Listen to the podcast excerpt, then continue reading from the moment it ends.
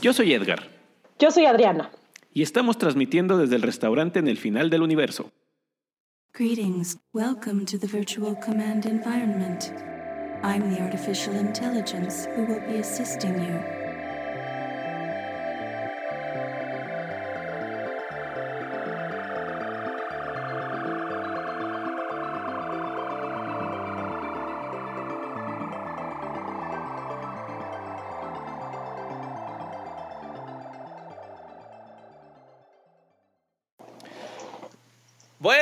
Buenos días, buenas tardes, buenas noches, buenas madrugadas, la hora en que nos estén escuchando.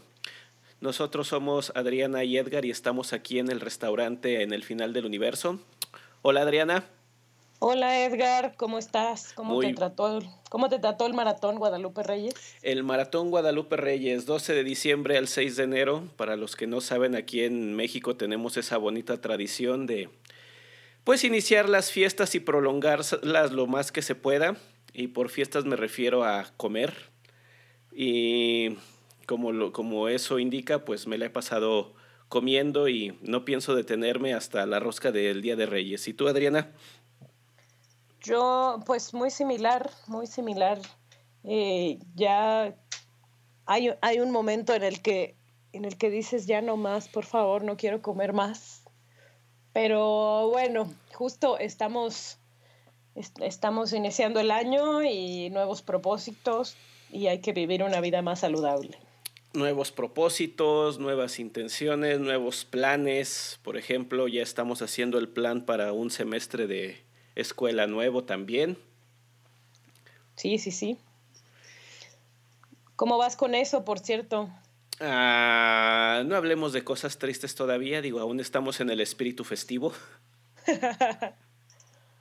bueno, no hablemos de cosas tristes, entonces mejor hablemos de cosas felices. Sí. Como, como nuestro intro del día de hoy.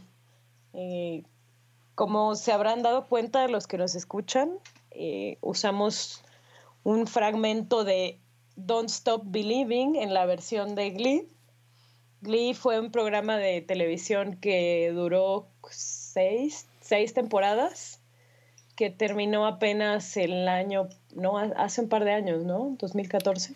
2014, ya tres años. terminó en el 2014 y los que escucharon nuestro, nuestro episodio, nuestro primer episodio, eh, bueno, ya, ya hemos comentado sobre nuestro, nuestro gusto por este programa, al menos, al, primero, al menos de las primeras dos temporadas, ¿no? Que, que tenía un tema mucho más orientado hacia la educación en las artes y eh, no, quisimos usar este eh, eh, el, el, pretexto de Glee para abordar el tema de la música en la educación. Bueno, les voy a platicar brevemente de qué trata Glee. En la primera temporada, que se estrenó más o menos en el 2008, eh, la historia gira alrededor de un profesor que no, no está muy feliz con su vida personal ni con lo que está haciendo. Él da clases de español en Estados Unidos. Y eh, en, su afán por buscar algo que lo llene más, se acuerda que en su experiencia de estudiante, algo que lo hacía muy feliz era formar parte del coro de la escuela. Entonces decide revivir al coro, se postula como, como el profesor del coro y él tiene problemas con el director de la escuela porque no hay financiamiento para las artes eh, prácticamente todo el financiamiento para actividades culturales y deportivas lo tiene el equipo de las porristas, por lo que el personaje antagonista es la entrenadora de las porristas, eh, que tiene como misión durante toda la serie acabar con el, con el coro. Sí, pues ¿para qué le quitan su dinero? Exactamente, porque le están quitando su dinero.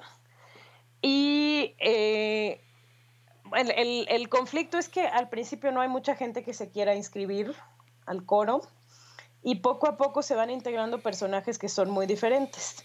El quarterback del equipo de americano, eh, el niño gay el niño gay víctima de bullying de la escuela, eh, la porrista rubia que tiene toda la atención de los chicos, la gordita, la que es súper aplicada y nadie la quiere por eso. La otaku, darks.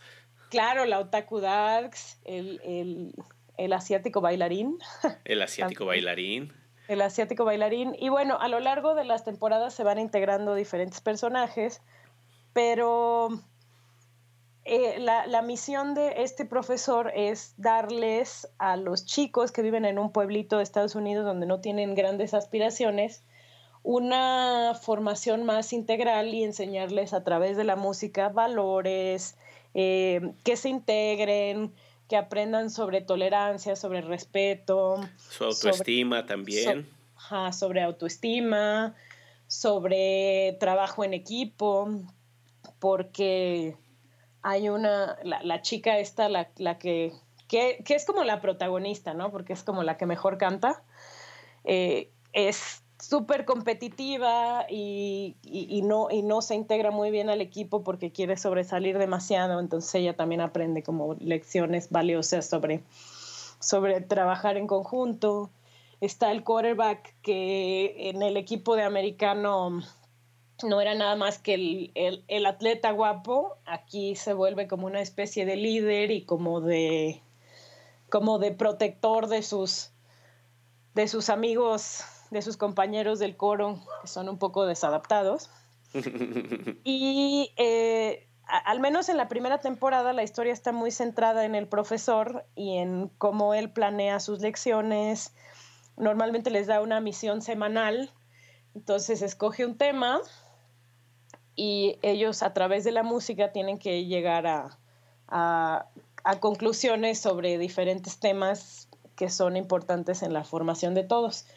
Ya eh, esto fue durante las primeras dos temporadas. En la tercera ya eh, algunos se habían graduado. No es, no es verdad. O sea, fueron tres temporadas donde estaban todos en la escuela, se integraron personajes nuevos, se fueron otros pero era como, el tema central era la educación en las artes y, y lo que tienen que hacer los profesores con la falta de financiamiento, que tienen que poner dinero a la bolsa, que tienen que, este, hay por ahí un capítulo donde tienen que cantar en una boda para juntar dinero, para poderse ir al concurso regional. Y, eh, y bueno, ya a partir de que se empiezan a graduar, la historia ya migró como a otros lados, porque pues ya no iban a la escuela, entonces eh, había por ahí los que se fueron a la universidad, hubo uno que quiso ser militar, hubo otra que se fue a Nueva York a probar suerte como actriz, etcétera. Y ya para, para la última temporada trataron de regresar al, a lo que era originalmente, con personajes nuevos, pero no no tuvieron el carisma que tenían los otros y, de plano cortaron las... Ah, también falleció uno de los actores que, que era muy importante. Y pues decidieron cortarla por lo sano. Le dieron como un final muy digno en lugar de tratar de estirar más la historia. Y eh, no sé, al, fin, al final la historia se desvió demasiado, pero al menos en la primera temporada, sí hubo más de tres capítulos que, que sí te sacaban la lagrimita de decir, yo cuando sea profe quiero ser así, ¿no? A inspirar de esa manera a los, a los estudiantes, es decir, tratar de sacar lo, mejor de ellos. Hay mucho que, que, que, extraer de esta serie, es decir, son muchos los, los aspectos que podemos ver. Por ejemplo, eso de de que realmente a la educación en las artes, en mucho, sobre todo en el sistema público, no se le aprecia tanto, se le busca recortar de, muchas maneras. Digo, eh, no vamos a, profundizar en criticar el, el, sistema porque pues, tendríamos que hacer un programa completo solamente para eso. Pero aquí es, es muy poco lo que se hace en ese aspecto en, el sistema público mexicano. Más allá de preescolar, eh, creo que ninguna primaria pública tiene un, programa de, música formalmente o de algo de, artes. Y probablemente en las telesecundarias. Y eso mismo desarrolla una cuestión por el arte en, la, en los jóvenes muy, muy limitada. Digo, es muy común aquí escuchar el, el comentario de, yo no sé para qué me va a servir eh, haber aprendido a tocar la flauta en la, en la telesecundaria, es decir, estoy esperando el momento en que pueda escuchar o en que pueda utilizar este conocimiento en, eh, en mi vida, que bueno, reitero, esto sería una cuestión de, de un tema completamente, un programa completamente aparte. Pero aquí sí, de, lo, de la reseña que nos das, yo rescataría un par de, de cosas. Uno, cómo utilizar un elemento que aparentemente es nada más de un, de un dominio, que es la música, cómo poderlo utilizar para otros, para otros dominios. Y otra, el, la cuestión de los retos. Me acuerdo muy bien de uno de los, de, bueno, en general los, las dos temporadas que vi, cada uno de los capítulos tenía un tema en, en particular y pues la música que tenían ahí o las, las actividades y las interpretaciones giraban alrededor de ese, de ese tema. Y me acuerdo muy bien cuando hicieron el, reto de tomar dos canciones y hacer los mashups. es decir, de cómo tomar dos cosas que aparentemente no tenían relación y hacer una canción de, eso. Y sonaba bastante bien, es decir, me acuerdo mucho de ese, de ese capítulo y, creo que de, las, de la música que oí ahí era, es lo, lo, lo que me gusta más, que era ese reto de, decirles, nada más el reto es esto, el objetivo es que ustedes obtengan esto, el resultado debe de ser esto, y dejarlos libremente de que ahí se fueran a, a, desarrollarlo. Claro, esta es una serie y pues tenían escritores, compositores y toda una producción de, este, detrás, pero con base en lo que hemos visto, creo que es algo que, que se puede desarrollar en el lado de, de, de los maestros. Sí, de hecho en ese capítulo, además, eh, eran niños contra niñas y tenían que trabajar en equipo para lograr su mashup. Y ganaba y, ganaba el equipo que, hubiera hecho el, mejor mashup. Eh, hombres contra mujeres. Si, si, mal no recuerdo ellas hicieron eh, Walking on the Sunshine y Halo de Beyoncé. Y, Halo, y Halo de Beyoncé y los niños no me acuerdo cuál hicieron. Yo tampoco pero ganaron ellos pero más por la parte teatral que por la interpretación. Se disfrazaron de algo, una cosa así. ¿no? Sí, de rockeros. Sí, buen, buen capítulo. bueno, bueno, es que también otra, otra cosa que tenía Glee que no, no, es, no es tan relevante para, para nuestro tema de hoy, pero que es importante mencionar es que hicieron muy buenas versiones de algunas canciones. Otras no. otras versiones este, sonaban demasiado chillonas para, para, para el tipo de música que eran, pero hubo otras que sí tenían como muy buenos, muy, muy buenos arreglos de coro, ¿no? Así eran es. que eran prácticamente a capela y sustituían los instrumentos con sus voces. Eh, hubo cosas muy buenas. Sí, pues y luego el, el, como mencionaste también, el tema original era de que pues hay que inspirar a los, a los jóvenes que pues inicialmente parten con baja autoestima porque les tocó estar en un estereotipo no de los más... Eh, ya sabemos que la, esa de las posiciones sociales en Estados Unidos es muy marcado. Aquí también, aunque no hay tantas diferencias. Entonces, para que decir, mira, eh, todos pueden lograr algo si los encuentran o si encuentran el, el elemento donde, donde se puedan desarrollar mejor. Eh, digo, el señor, nuestro admirado Ken Robinson ha tenido razón en eso desde, desde hace mucho, para decir, bueno, tú a lo mejor no vas a sobresalir como porrista, pero tienes una excelente voz o puedes ser un, un excelente músico, o puedes tener otro elemento donde todas las capacidades que sí tienes, pues van a, van a explotar allí. Y básicamente lo que quería enseñar la serie en, en esas primeras temporadas era eso, que en algo como la música había gente que, que podía explotar su, su potencial y, y mostrar lo que, pues les costó trabajo, digo, creo que hasta la tercera temporada ganan el Nacional. Sí. Ya no, ya no lo vi más allá, yo me quedé siempre en la lucha regional contra el otro grupo que siempre ganaba. Ah, Vocal Adrenaline. Esos.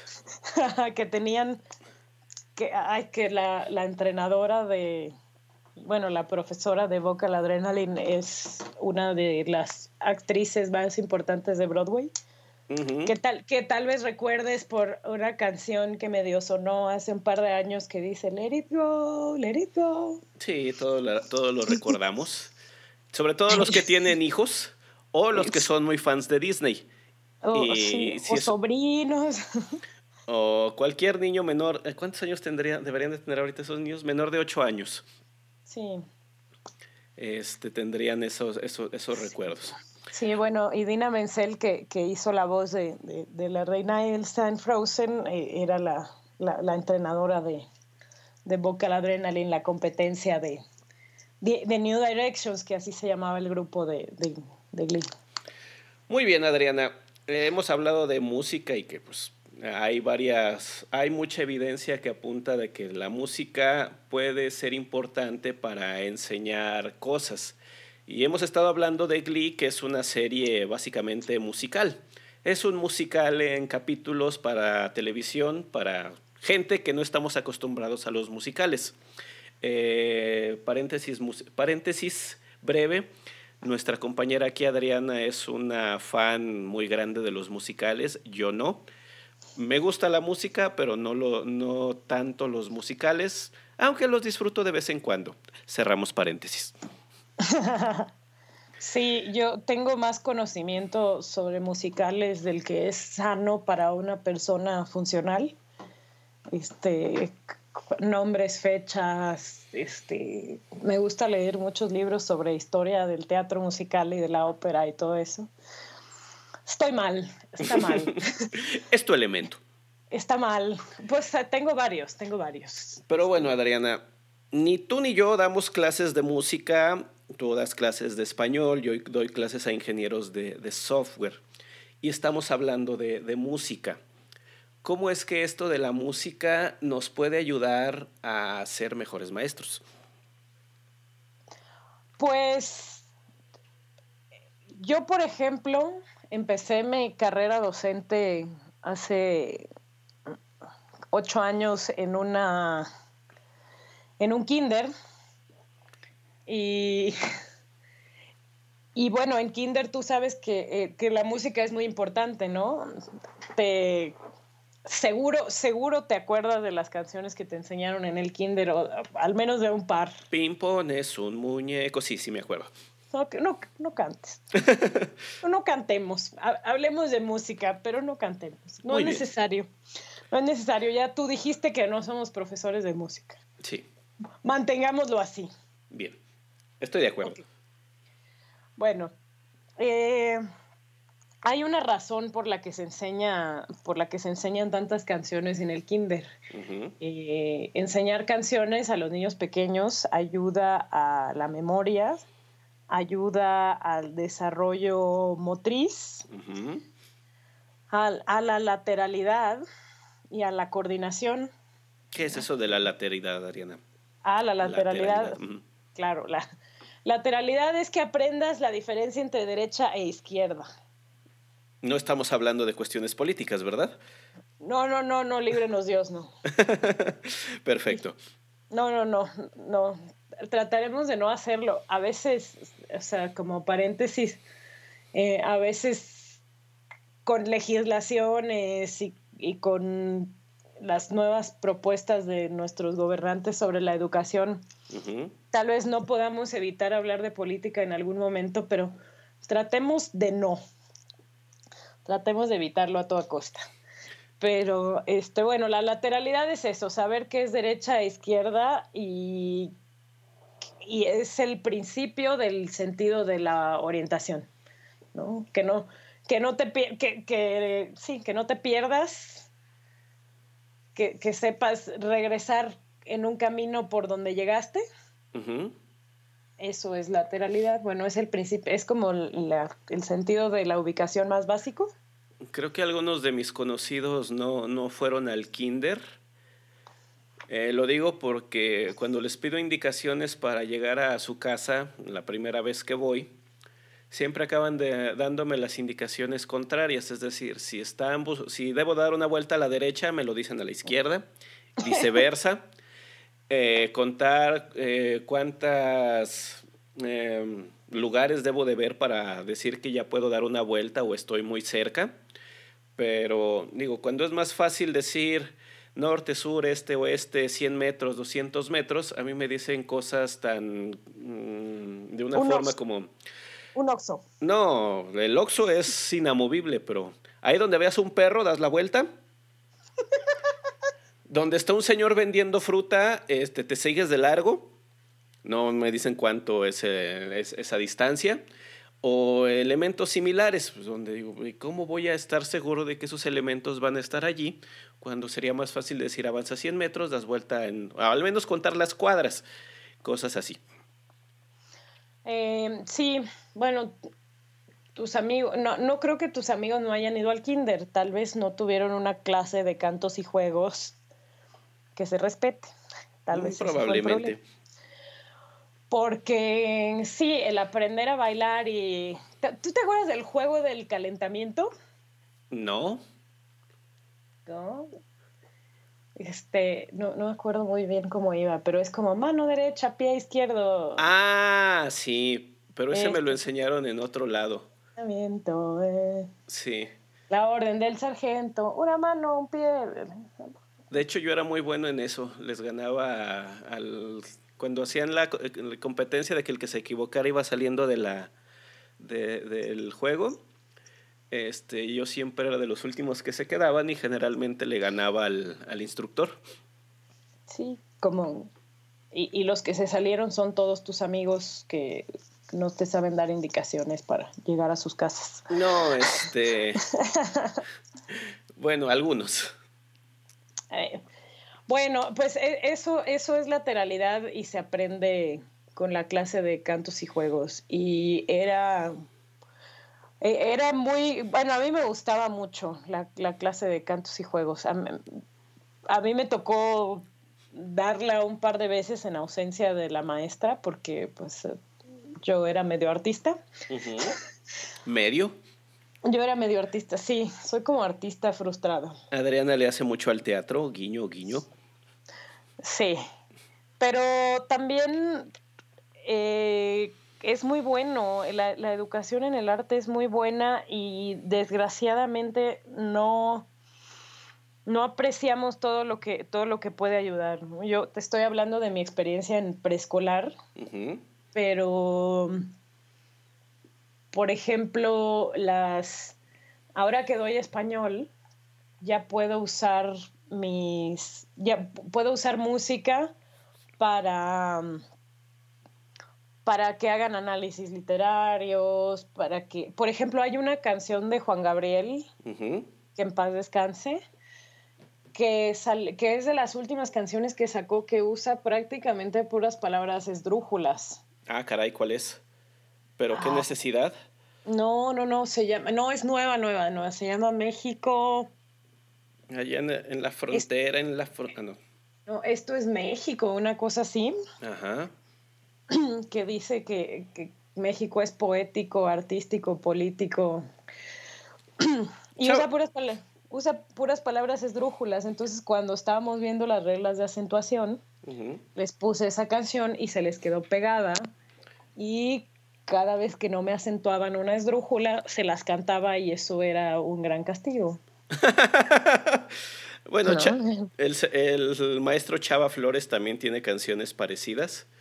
La del metro también utiliza muchas, muchas cuestiones así. Y de hecho me recuerdas a mi profesor, a mi profesor más reciente de, de música, que él mismo también me dijo eso, que aprendió a acentuar correctamente las palabras este, cantándolas, pero no porque lo quisiera hacer así. Él lo utilizó en el sentido inverso. Él estudiaba, pues, cuando estaba en la facultad de música, decía, es que yo tengo que aprender a dividir las, los, los, elementos en compases y en notas. Entonces una de las formas más fáciles es aprenderte palabras que tengan esa cantidad de sílabas. Pero dice, y luego aparte en la música también viene algo que se llama la acentuación de una nota. Entonces tenías que escoger palabras que tuvieran la acentuación correcta para que tuvieran primero la cantidad de, sílabas, las pudieras ir diciendo y, pudiera, y tuvieran el acento en el lugar, en el lugar correcto. Entonces eh, a él le ayudó a su parte musical y aparte hablar bien español. Claro, eh, porque además se oyen horribles las, las canciones que tienen que tienen las palabras con el acento en otro lado nada más para que embone ahí la, la letra. La palabra y la letra. Que pasa mucho, bueno, no sé si ya te dije que me gustan mucho los musicales. Eh, no en los últimos cinco minutos. Ok, no. Ah, bueno, eh, pasa mucho en México que se traen musicales, se importan producciones de otro lado y pues se traducen al español, ¿no?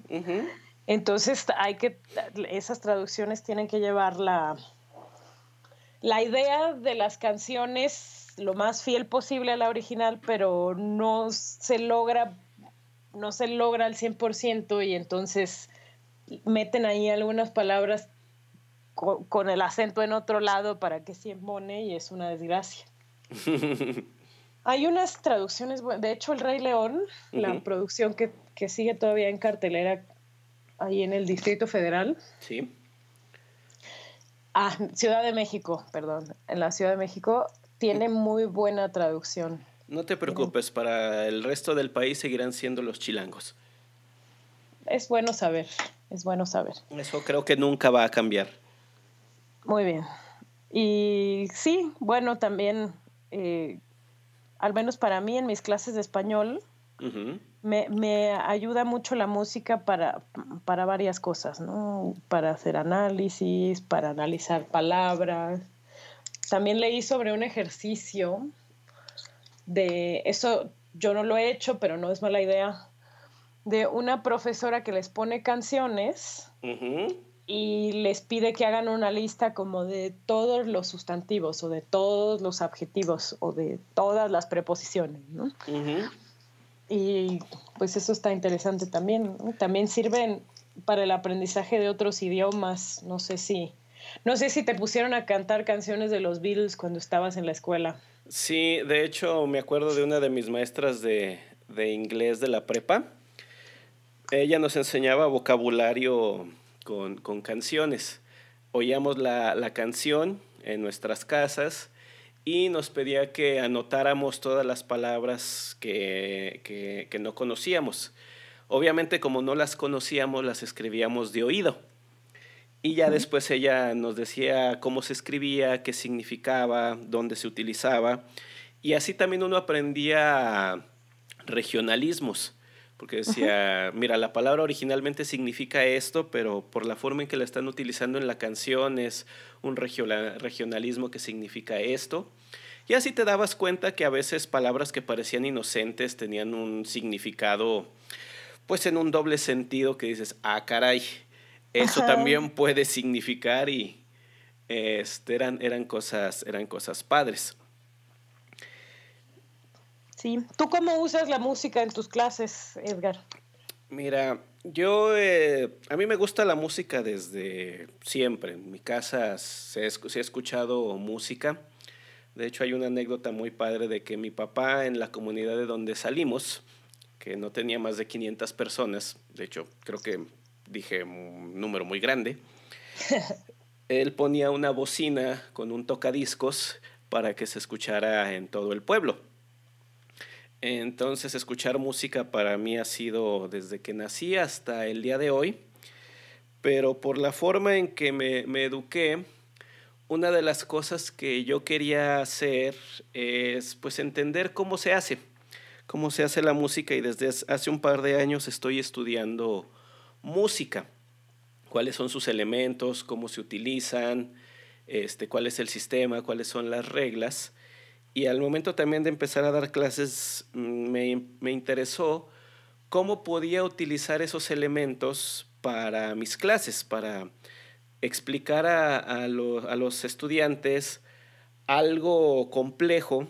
Eh, digo, en la ingeniería utilizamos muchas cosas matemáticas, muchas cosas de, física y de pues, conceptos no tan sencillos, pero que lo, entendieran de algo más, más simple. En una de las clases que doy, que es em, calidad del software, algo que tienen que aprender muy, muy bien es coordinar todo un equipo de trabajo mediante procesos, porque debes de saber que los ingenieros de software, al menos en el tiempo en que estoy hablando, son un poquito indisciplinados. No porque desconozcan su área y no sean buenos con las herramientas que utilizan, sino porque todo lo quieren hacer de una manera muy artesanal y nunca pueden repetir un resultado de la misma manera. Individualmente eso a lo mejor funciona bien, pero en el momento en que tienes que hacer algo con un grupo de personas ya no. Empieza a generar muchos problemas y pues te encuentras con aplicaciones que no funcionan o que fallan en el momento más crítico. Entonces, una forma de prevenir eso es definiendo procesos y prácticas estándar para todo el equipo. Pero que sepan eso y que vean lo importante que es, es muy difícil. Ah, en el momento en que yo los tomo, lo que más les interesa es programar y escribir código en lo más rápido que puedan, en la mayor cantidad de código que sea necesario. Entonces, para mostrarles que en equipo y el, y el trabajo en grupo es muy importante que definan un sistema y una serie de procesos comunes.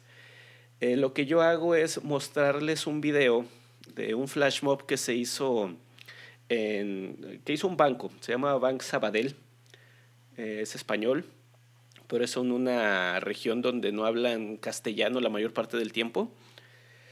Hicieron un flash mob con la novena sinfonía de Beethoven el video comienza con un contrabajista que está parado en medio de la plaza con un sombrero frente de él. Y pues el, el símbolo lo conocemos varios, es de que si pones una moneda, hace algo. Una niña se acerca, le pone una moneda y él empieza a tocar.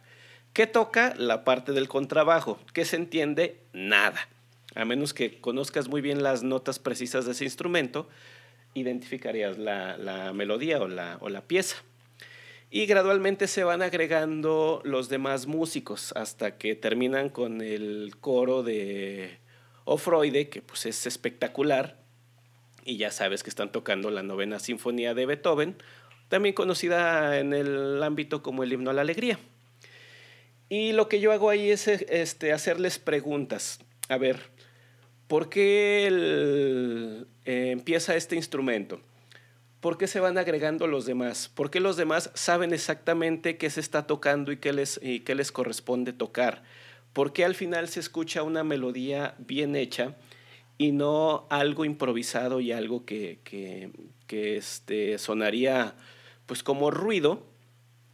si no fuese porque conocen el, sistema musical y ya les muestro, miren, la tablatura funciona así, este, este es cada instrumento, entonces eh, cuentan ellos estos elementos y saben que cuando llegan a este punto ellos deben de tocar tal sonido con tanta frecuencia, con esto así, así, esa, de, de esa manera. Si no tuvieran ese sistema, si no tuvieran esos procesos de trabajo común, ellos no podrían tocarlo de la manera en que, en que lo hacen, es decir, no se podrían ir incorporando uno detrás de otro y saber exactamente qué es lo que sigue para obtener el resultado, que es lo que están buscando al final. Y cierro diciéndoles que pues, si ustedes no aprenden a hacer un, sistema con características parecidas o similares, lo que acaba ocurriendo es de que al momento de que lo quieren juntar, no pega, no embona, no, no pasa o no hace lo que tiene, lo que, tiene que hacer. Pero o, sea, o sea, se oye como banda de jazz. No, las bandas de jazz también son elementos complejos. No creas que. no creas que improvisar es una, una cuestión fácil. Porque. No, ya, yo sé, yo sé. O sea, los yaceros conocen el sistema y lo dominan muy bien. Lo conocen tan bien que saben en qué momento lo pueden doblar y doblar sin romperlo. Pero acá los muchachos, eh, tengo varios que estudian música pero dicen, yo nunca había visto que este sistema pudiese aplicar para qué. Le digo, pues claro, en una banda de rock ocurre lo mismo. Eh, haces que la batería se salga de tiempo, se salga de ritmo y le das en la torre a todo el, todo el grupo. Que es lo que pasa muy frecuentemente con mi baterista, que a veces se acelera, a veces baja el tiempo, entonces no sabemos a qué velocidad ir o cuándo comienza una, una parte porque nos descompone el, el trabajo que venimos, que venimos haciendo. Y pues esa es la manera en que un elemento que aparentemente no tiene nada que ver con ingeniería de software, yo lo he podido incluir como parte de mis técnicas de enseñanza. Muy bien. Otra cosa que hacen algunos maestros es ponerles música mientras están haciendo alguna actividad de, para ayudar a, la concentración. Sí. ¿Qué opinas de esto? De hecho, en la semana estuve leyendo que sí hay muchos estudios neurológicos que se han hecho del, efecto que tiene la música en el cerebro y en el, en el comportamiento. Y de hecho leí un artículo donde dicen que encontraron la canción perfecta para reducir la ansiedad en un 65%. Este. ¿Cuál, es? ¿Cuál es? dinos, dinos. Se las voy a dejar aquí en las, en la, en las notas, pero déjame primero acabar del, del estudio. Oh, está bien. De hecho, la, la, la, canción fue hecha específicamente para eso. La trabajó la, la banda. Se llama. Eh, el grupo se llama The Marconi Union y la melodía se llama Weightless, que la trabajaron ellos junto con eh, neuro, neurocientíficos justamente para saber cuáles eran las armonías, las frecuencias, la progresión, la serie de, elementos que deberían de poner justamente para encontrar eso. El cerebro responde de manera distinta a las diferentes frecuencias de los, de los sonidos. Entonces, si se acomodan de una manera específica, el cerebro empieza a liberar las hormonas de, que, reducen la, ansiedad. El estudio se lo hicieron, lo hicieron con estudiantes universitarios y lo sometieron a algunas pruebas de estrés, que pues era básicamente resolver exámenes. Y los conectaron a lectores que al momento de poner la canción mostraron que varios de ellos se relajaron y empezaron a trabajar de una manera mejor, es decir, su ansiedad y su estrés había disminuido con el mero hecho de estar escuchando la canción. Incluso dice que algunos llegaron a un estado de relajación que empezaron a quedarse dormidos. Entonces el estudio dice, por favor no escuchen esta canción mientras manejan, porque se pueden quedar dormidos al, al, volante. Y pues eso es una de, de las cuestiones que, que, habla, habla, de esto. Sí, también hay música para para exaltar las, las emociones, música para concentrarte. La música de Mozart es, dicen que es lo, lo ideal para ponerte a estudiar, que con eso tu memoria se, se activa, no sé qué elementos del cerebro se, se, encienden, que te permite a ti eh, memorizar mejor las, las cosas. Entonces, si tienen un examen muy, muy difícil de memoria, ya después hablaremos de, de eso, eh, pongan una interpretación de, de, Mozart y pues las palabras les quedarán más, más, más, grabadas.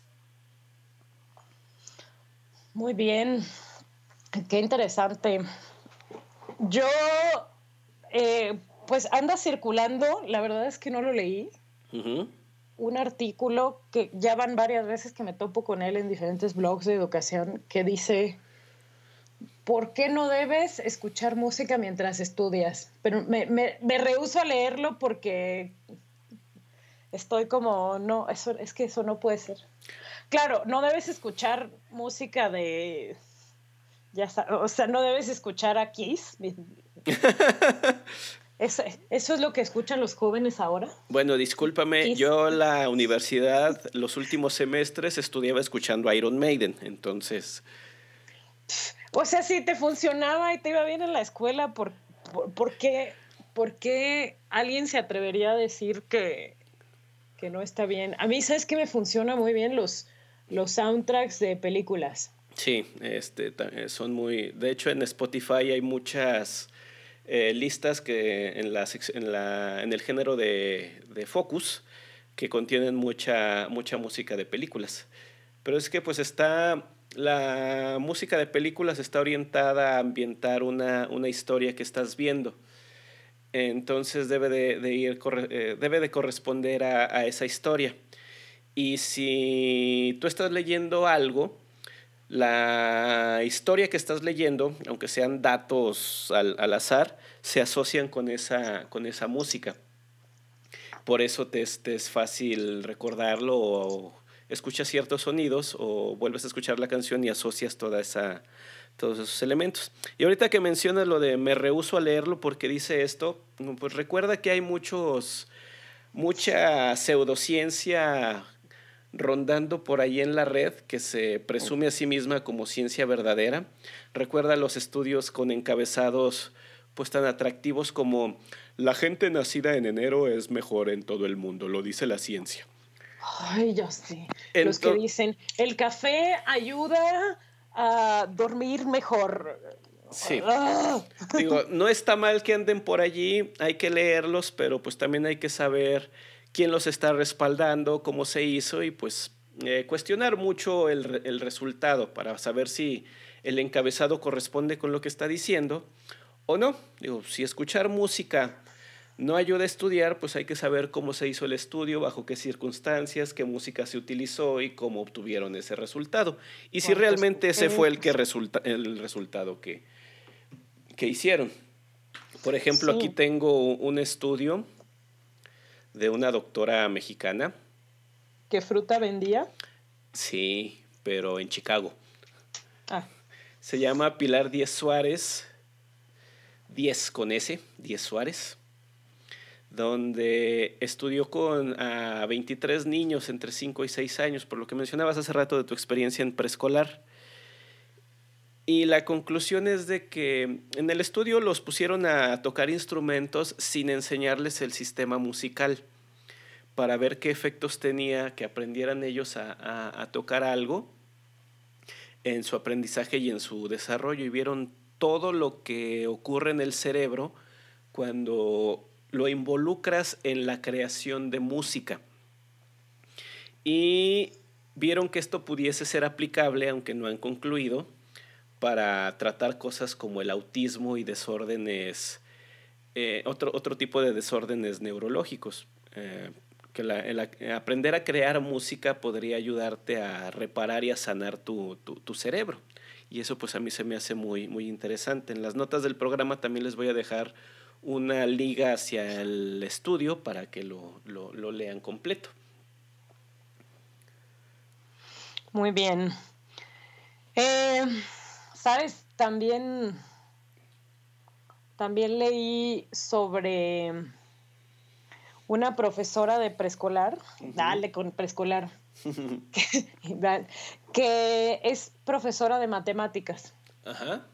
Y de hecho ganó un premio de enseñanza de matemáticas muy importante en Estados Unidos. Sí. Porque usa la música para enseñarle a los niños el concepto de los patrones. Ajá. ¿No? Eh, agarra un pianito, un teclado, no sé, y les pone y toca una secuencia de notas en una escala, y luego la toca en otra escala, y luego la toca en otra escala, y les pregunta a los niños en qué se parecen. Y entonces los niños así es como van identificando patrones se, me hizo muy interesante. Eso es un, un, ejemplo de todas las cosas que hace. Me imagino que debe hacer muchas más cosas para, para, este, para haber ganado un premio de matemáticas, pero estaba padre su historia porque decía que, que ella, es la típica historia, ¿no? Ella era muy mala para las matemáticas y ahora gana premios de enseñanza de matemáticas porque ella buscó la manera de enseñar las matemáticas de una manera eh, más amigable y menos abstracta para, para los niños. Y, algo bien interesante que también cuenta esta mujer es que ella no, no les cambia los nombres a las cosas, hace que los niños aprendan el lenguaje matemático desde preescolar. Sí, como por ejemplo factor, este, operando, cosas así. Es que el sistema musical, el sistema musical occidental, que es el que conocemos de este lado y en el que se basa la mayor cantidad de la música popular que, que escuchamos, tiene muchísimos elementos que se pueden utilizar ahí. Hay muchísimas matemáticas en ese, en ese sistema para subdividir, para factorizar, para crear varios, varios elementos. Hay una división del rock que así se llama, rock matemático, donde utilizan fórmulas matemáticas, es, es en serio, para hacer, hacer música. Hay gente que ha hecho música con la serie de Fibonacci, por ejemplo. Mm, suena, suena como el bolero de Ravel. Mm, como el bolero de Ravel. ¿El bolero de Ravel usa la serie de Fibonacci? No sé, no estoy seguro. Pero, sí, bueno, es que es como nada más el, bueno, no sé mucho de, de, términos de música, pero es como el volumen nada más lo que va subiendo, ¿no? Ah, bueno, pero ese es otro, ese es otro término. No, yo me refiero a la fórmula en sí para crear sonidos y, y elementos a partir de allí. O sea, pero me, imagino que la música que usa la serie de Fibonacci debe ser música que empieza como, como muy, muy abajo y termina muy arriba o algo así. No, no tiene que ver con el volumen, tiene que ver con la serie, la serie de, acordes que, va, que vas acomodando para que vayan teniendo cierta, cierta lógica y cierto orden. No suena muy a, la, a lo que tú conoces, pero este, es una música que suena eh, en el sistema se, oye bien, es decir, suena, suena como música. Debe ser, debe ser. Exactamente. Aparte, la serie de Fibonacci es una cosa muy, muy impresionante, ¿no? Como fascinante. Sí, como a alguien se le puede ocurrir eh, meter una fórmula abstracta para representar todos los posibles números que podrían llegar a dos conejos. Está cañón. Sí, bastante. Entonces, pues esto de la, de la, música en la, en la educación, en sí el arte, digo, nos enfocamos en la música porque básicamente en el mundo moderno es omnipresente. La vemos y la tenemos en, en todos lados, la publicidad la utiliza, mis vecinos la escuchan todo el día, a veces a altos volúmenes. los alumnos ya es, este, es una fotografía casi de que cuando no estás hablando con ellos se enchufan los audífonos a las orejas. Eh, la gente está en la calle oyendo la, música también en sus, en sus audífonos o cuando te subes a un transporte público pues escuchas lo que va acompañando al chofer. que a veces es muy bueno y a veces es muy malo. Depende del chofer que te toque, de la ciudad en la que estés de la hora del día. del gusto personal del, del, chofer.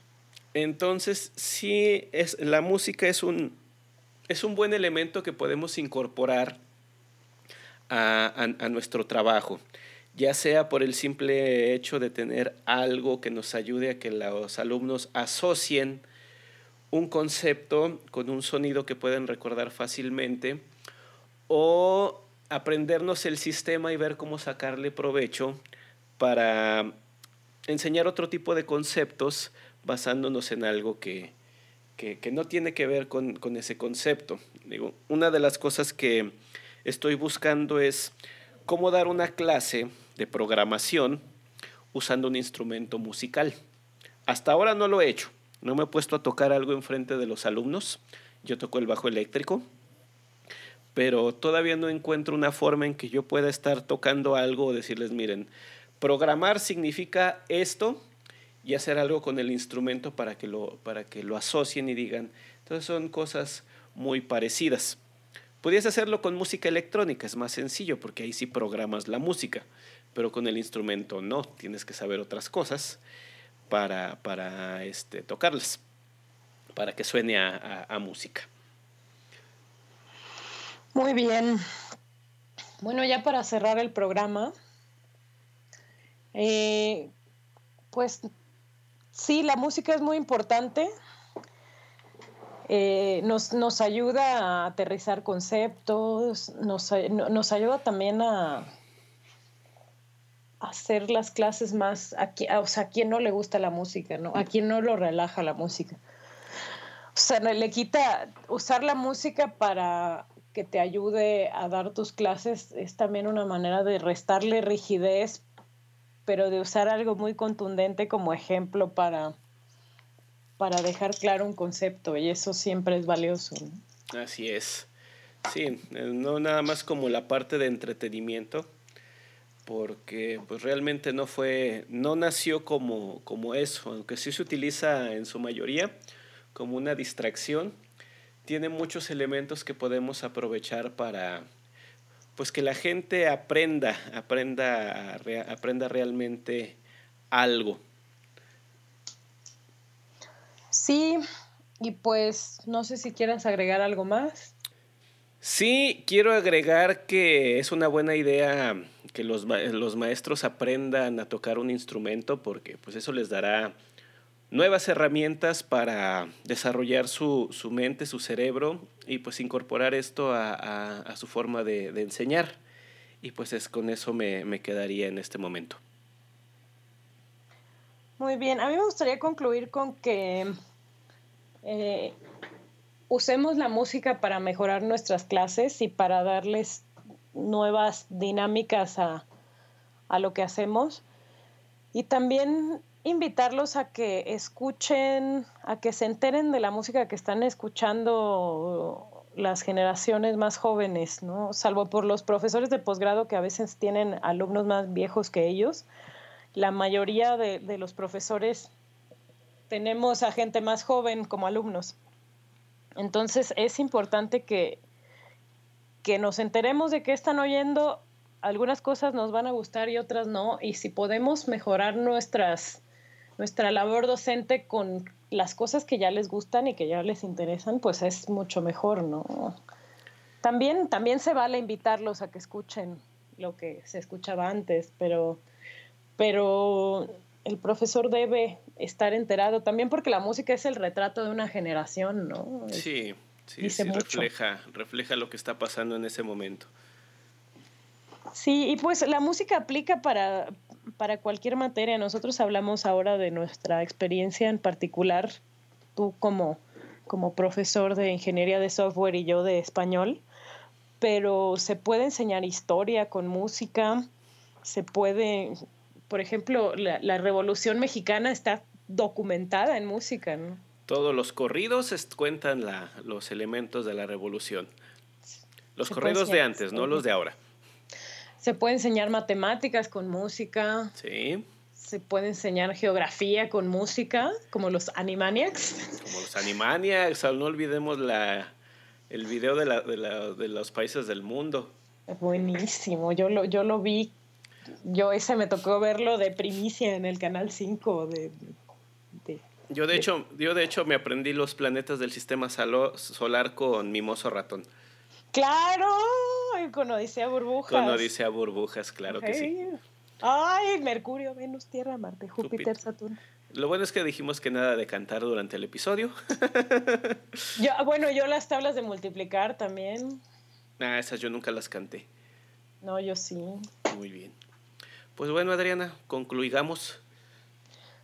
¿Concluigamos? Sí. ¿Te tocó inventar palabra a ti hoy? Sí, tú lo hiciste en el capítulo anterior, entonces ahora me toca a mí. Está bien, concluigamos. Concluigamos. Bueno, eh, recordarles dónde nos pueden encontrar en, internet. Estamos, nuestro Twitter es eh, arroba pedagogia42. Ya saben, pedagogia porque no lleva acento. Eh, en nuestro Facebook nos encuentran como la respuesta a la pedagogía, el universo y todo lo demás. Y nuestro sitio de internet es 42.edgarfernandez.com. Fernández con Z. Fernández con Z. Pues eso es todo por ahora, Adriana. Vamos a tomarnos el café del mediodía y pues hasta luego. Hasta luego, hasta pronto y gracias por todo el pescado. Hasta luego.